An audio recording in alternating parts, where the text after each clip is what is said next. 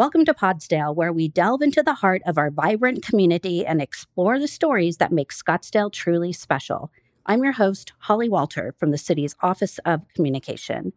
Whether you're a city employee, a longtime resident, or a newcomer eager to discover what makes Scottsdale tick, I'm happy to have you listening. But before we dive in, don't forget to hit that subscribe button so you never miss an episode.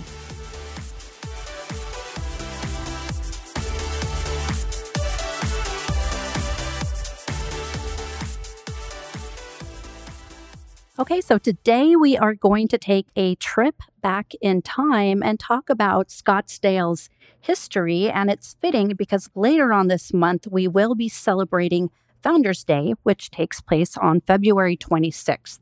And today, my guests are Bruce Wall, citizen advisor with the city of Scottsdale. And we've actually had Bruce on the show before. So, welcome back, Bruce. Thank you very much. And I also have Jason Song, who is the president of the Scottsdale Historical Society and has a very interesting history with the city itself. Welcome, Jason. Thank you so much, Holly. I did hear your family's fairly new to Scottsdale. Eh, Been here know, since the 20s, is that right? yeah, the 1920s, Holly. The ni- oh, the 1920s. Okay, so you have a lot you can share with us today. We're glad to have you here. Thank you. I'm going to start with Bruce. Why don't you share a little bit of our city's humble beginnings, how we were founded, and our city's founder, Winfield Scott? Okay, well, it happened all back in 1888. Winfield and Helen Scott were looking for some land to turn into a farm so that they would have a place in retirement after he was done with the United States Army, where he was an Army chaplain.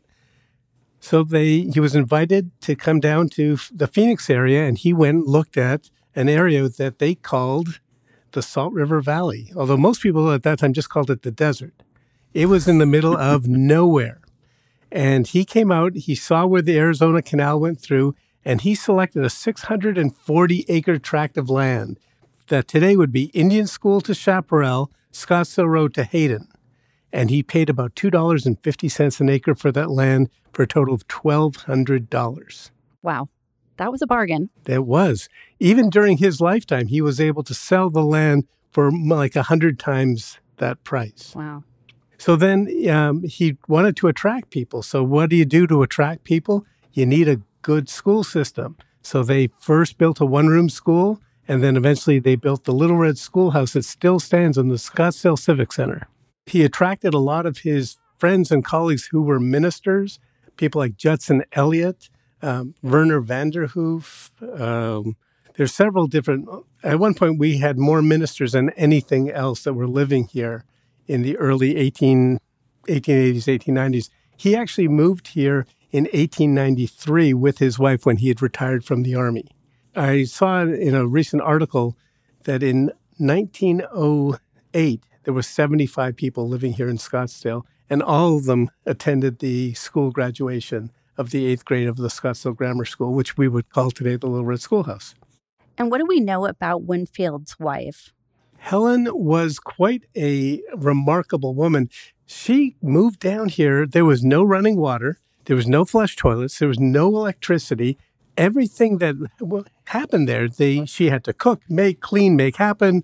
She was doing it all with very little help.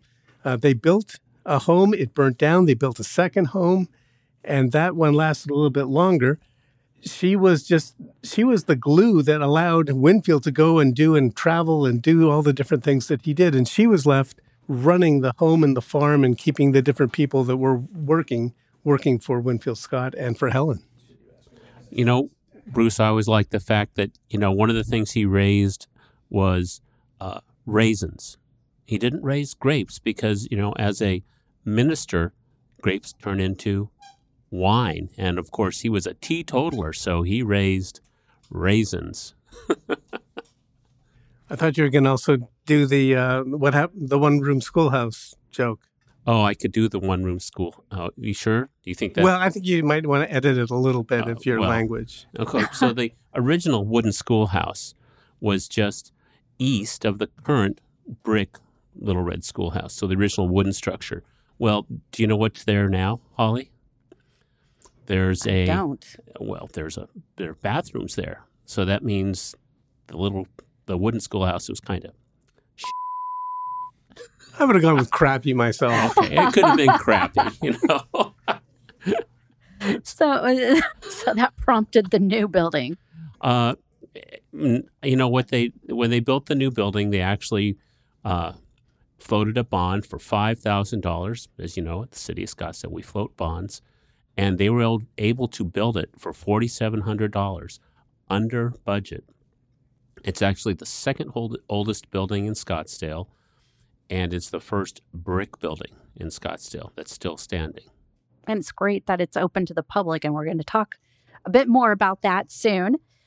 Now, Jason, your family has been here since the 1920s. Can you Mhm. share some of the history of your family and what brought them to Scottsdale? Uh, you know, my uh, my grandfather and he had they had eight children.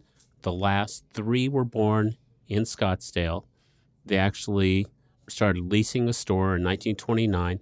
The store is now Mexican Imports, Okay. and if you ever walk next to that building, you'll see it's actually got porcelain bricks on the side. They leased that store. They were actually leasing property, a store in Chandler as well. And so they had both going for a few years, and then they moved everyone to Scottsdale. They actually lived in a house immediately behind the store. Uh, it was a little wooden building, and all the kids lived there, and all the kids worked in the store, and they all attended uh, Scottsdale High School, which was over on Indian School Road. So they've been there, and they all ended up being professionals in one way or another. They all went to college. Education was very important to my grandfather. That's very impressive. And of course, you're still here in Scottsdale. I'm still here in Scottsdale, as are my brother and sister and uh, many of my cousins. We just had a family reunion. It was only about 124 attendees, so uh, I've got 32 first cousins. Wow. Oh, just 124. Yeah. Well, you know, families are not as big as they used to be. No. Going back to the city's incorporation, how did that come about? Well, it was about 1951, and Scottsdale was a, still the, the square mile or so, maybe a little bit bigger. But there was rumors and and there was action being done by the city of Phoenix to start annexing land further towards Scottsdale. And the residents had to decide: do they want to keep it as Scottsdale or their own little town, or do they want to be swallowed up by Phoenix? And they decided they took um, they signed a petition asking the county to give them the right to incorporate. The county agreed to it, and in 1951, with uh, there's different amounts, but it's approximately 2,032 people at the time of incorporation. And then once they became incorporated, they started annexing more and more and more land to be part of Scottsdale, so that by the time 1961 happened, there was more than 10,000 people in Scottsdale, and they were able to read um, to become an official city. That's an amazing period of growth when you look at, you said about little over 2,000 residents to 10. to 10,000, yeah. And it wasn't more people moving in, it was annexing more land to incorporate more people. Okay. Yeah, there were a number of subdivisions that were built that were outside of that official little city. I live in one of those houses at 68th and Thomas. It was built in 1957, and there were a whole bunch of neighborhoods that are in that range that were on county property when they originally were built. How long has Scottsdale been Scottsdale? I've heard that the city was originally referred to as Orangedale. Right. So what we can hear, or what we found out from the investigation of of a man named Albert Utley, Albert owned the land that is today Indian School to Thomas, Scottsdale to Hayden, and he set aside 40 acres to what we would call today the um, southeast corner of Indian School Road and Scottsdale Road as to be this town. And so he floated some names with his family. He floated the name of Utleyville, and they all said, no, that's not going to work. And um, he had left Rhode Island because he had um, one of his businesses went bankrupt, and they decided, you know, let's not put our name on it. So his brother-in-law was W.J. Murphy, who built the Arizona Canal. So they, he then floated the name to his family. What about we call it Murphyville? And they said, no. W.J. Murphy sound, created his own town on the west side, and he named it Glendale. So let's come up with a better name. So then he thought about Winfield Scott and Winfield Scott's um, orange orchard and the wealth and that that was going to mean for this new community. So he floated the idea of Orangedale, and everyone in his family liked it. So they named it in February 1894. It was recorded as Orangedale. Utley asked for a newspaper reporter to come to this new town and do a story about it. The newspaper reporter was asked, How do I find it? They said, Go to Winfield Scott's farm and then head south, you'll find it. So the guy comes out and he writes the story. He meets Winfield Scott. The story is all about how what a great guy Winfield Scott is. So when he brings the story back to the editor, the editor says this new reporter must have got it wrong. Couldn't possibly be called Orangedale. He must have meant Scottsdale, named after Winfield Scott. So the editor wrote Scottsdale in the article. The people said, We like Scottsdale. And that's how Scottsdale got its name. And that's the story that Paul Messinger tells. Well, I think it's a name that stuck and stuck well. Absolutely. Now, I think oftentimes there's another famous Winfield Scott out there, and sometimes these two Winfields get confused. Yes, there's General Winfield Scott. He's General of the Army, Winfield Scott. And there's a lot of things named after him, like Scott Circle in Washington, D.C. is named after him. There's counties, cities, towns, all named after that General Scott. But our Scott, our Winfield Scott, was Chaplain Winfield Scott, he was born about 60 years after the general, and his start of his military career was at the general's end of his military career. And our Winfield has only got two communities named after him. The, of course, Scottsdale, Arizona, but also Winfield, Kansas is named after our Winfield. And what else do we know about Winfield? Well, he was a dynamic speaker. He was a pastor, a minister, a Baptist minister. People loved to hear him speak. When he would come out and preach, the rooms would be filled because of his reputation. And then the next week with the regular minister, they wouldn't get those same people. So he was definitely a draw. He was all over the place. And he was like the energizer bunny of early Scottsdale. He was going everywhere and doing everything. He ran and was elected to the territorial legislature. He was on the school board. He founded the school. And he was going everywhere and doing everything, running a farm, a civic leader. He was like Mr. Scottsdale at the very beginning of the town. And he also said that he was very honored that it, Scottsdale was named after him. He didn't feel that it, it was owed to him. He just was very honored that the community embraced the name. August 1894 is when Albert Utley re recorded the town as Scottsdale. And did Winfield stay in Scottsdale until his death? Well, he was going all over the place. Uh, at one point, he was on the Board of Regents of the Arizona. So he ran the University of Arizona. He was the chancellor of the University of Arizona. He was in Phoenix at the territorial legislature. He was going all over the place, all over the United States. But his home base was Scottsdale. And when he died, he was in uh, Phoenix. I thought he died in San Diego.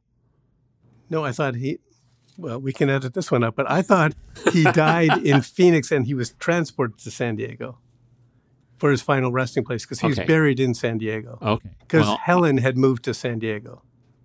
She didn't like Scottsdale? Well, again. yeah, maybe we should leave this part out.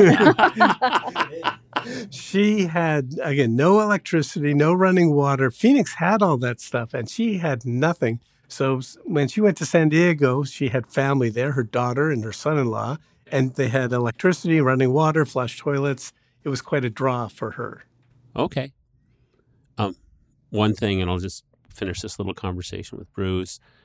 Part of the reason Winfield Scott got that plot of land that he liked was the Arizona Canal runs right through it. If you remember, if you go up Scottsdale Road north, the canal crosses right near Camelback Road and his plot continued up to Chaparral. So he was able to just draw water as soon as possible to water his crops. And he grew lots of crops. He grew oranges and peanuts and the grapes and corn. And that's another reason he likes Scottsdale a lot because he could grow virtually anything. It was a beautiful piece of land to be on. Mm-hmm. It, it was. Any other facts about Winfield we want to share about him or um, you know, he was uh, wounded twice in uh, the Civil War. He was actually at the Battle of Gettysburg as well. Um, we have a map in the museum that shows all the places he went, and you would just, your jaw will drop when you see all the places he went, especially when you think about the, the times when he went there. I mean, he was literally coast to coast. He was born in Michigan, but you know, just getting from Michigan to Gettysburg on horse. There was no train. There was no cars. So everywhere he went, just about was on on horse. Or I think the railroad ran on part of those places that he went, but not not a lot of them. So well, sounds like he had an impact not only on Scottsdale, of course, but uh, the entire state with some of the work that he did. Oh yeah, I you know he was like Bruce said he was he was quite the guy, and uh, he was also a teetotaler, so that kept Scottsdale dry for a a long, long time. Mexican Imports actually was originally Johnny Rose's pool hall, and Johnny Rose was an interesting guy. I mean, if you remember the music, man. Yes. And do you remember the song, you know, Trouble, Trouble, Trouble, because there's a new pool hall in town? he had some other things he did as well that people eventually got him kicked out of Scottsdale.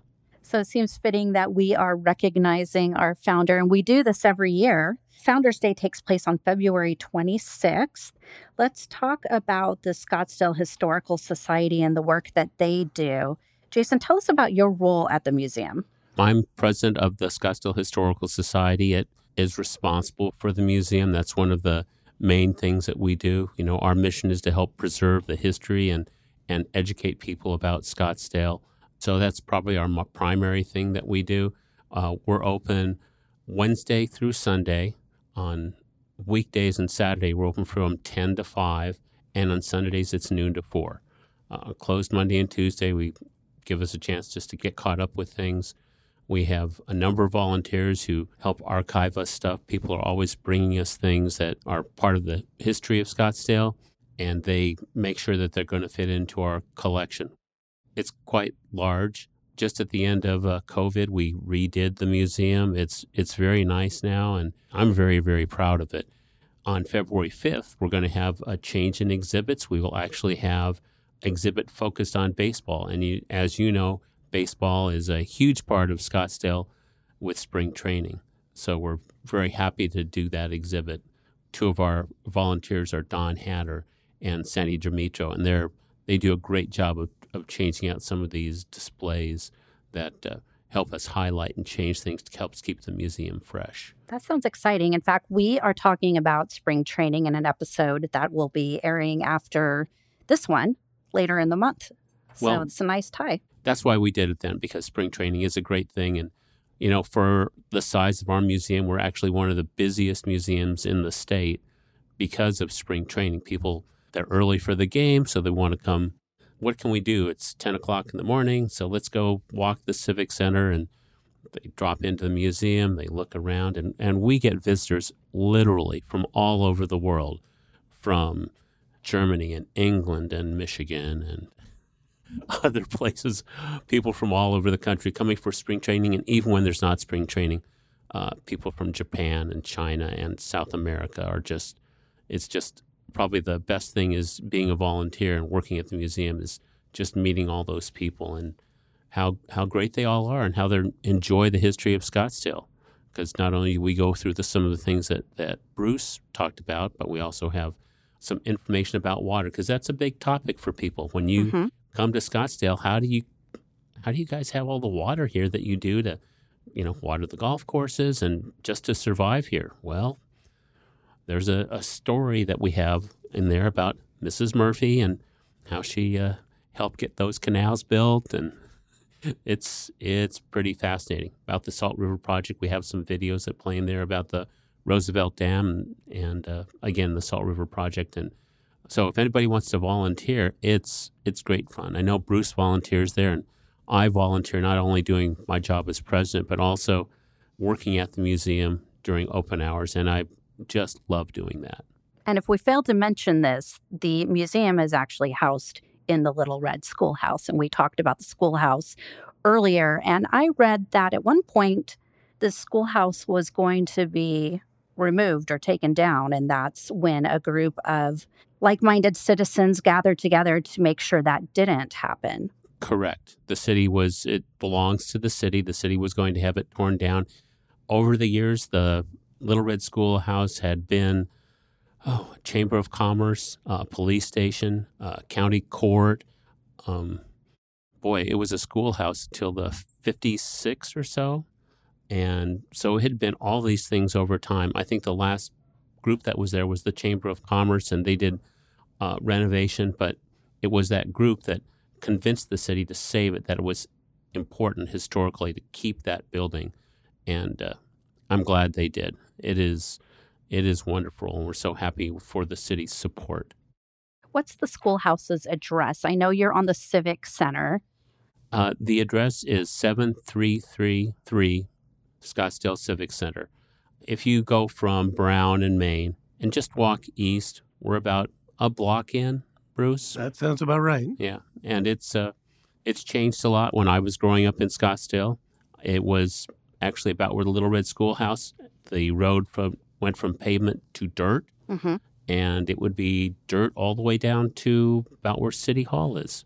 Quite different now than its uh, original beginnings, the surrounding area. Yeah, I mean, all the area of east of Brown was a, a barrio, very different uh, than it is now, obviously. Uh, there was a swimming pool where the library parking lot is now.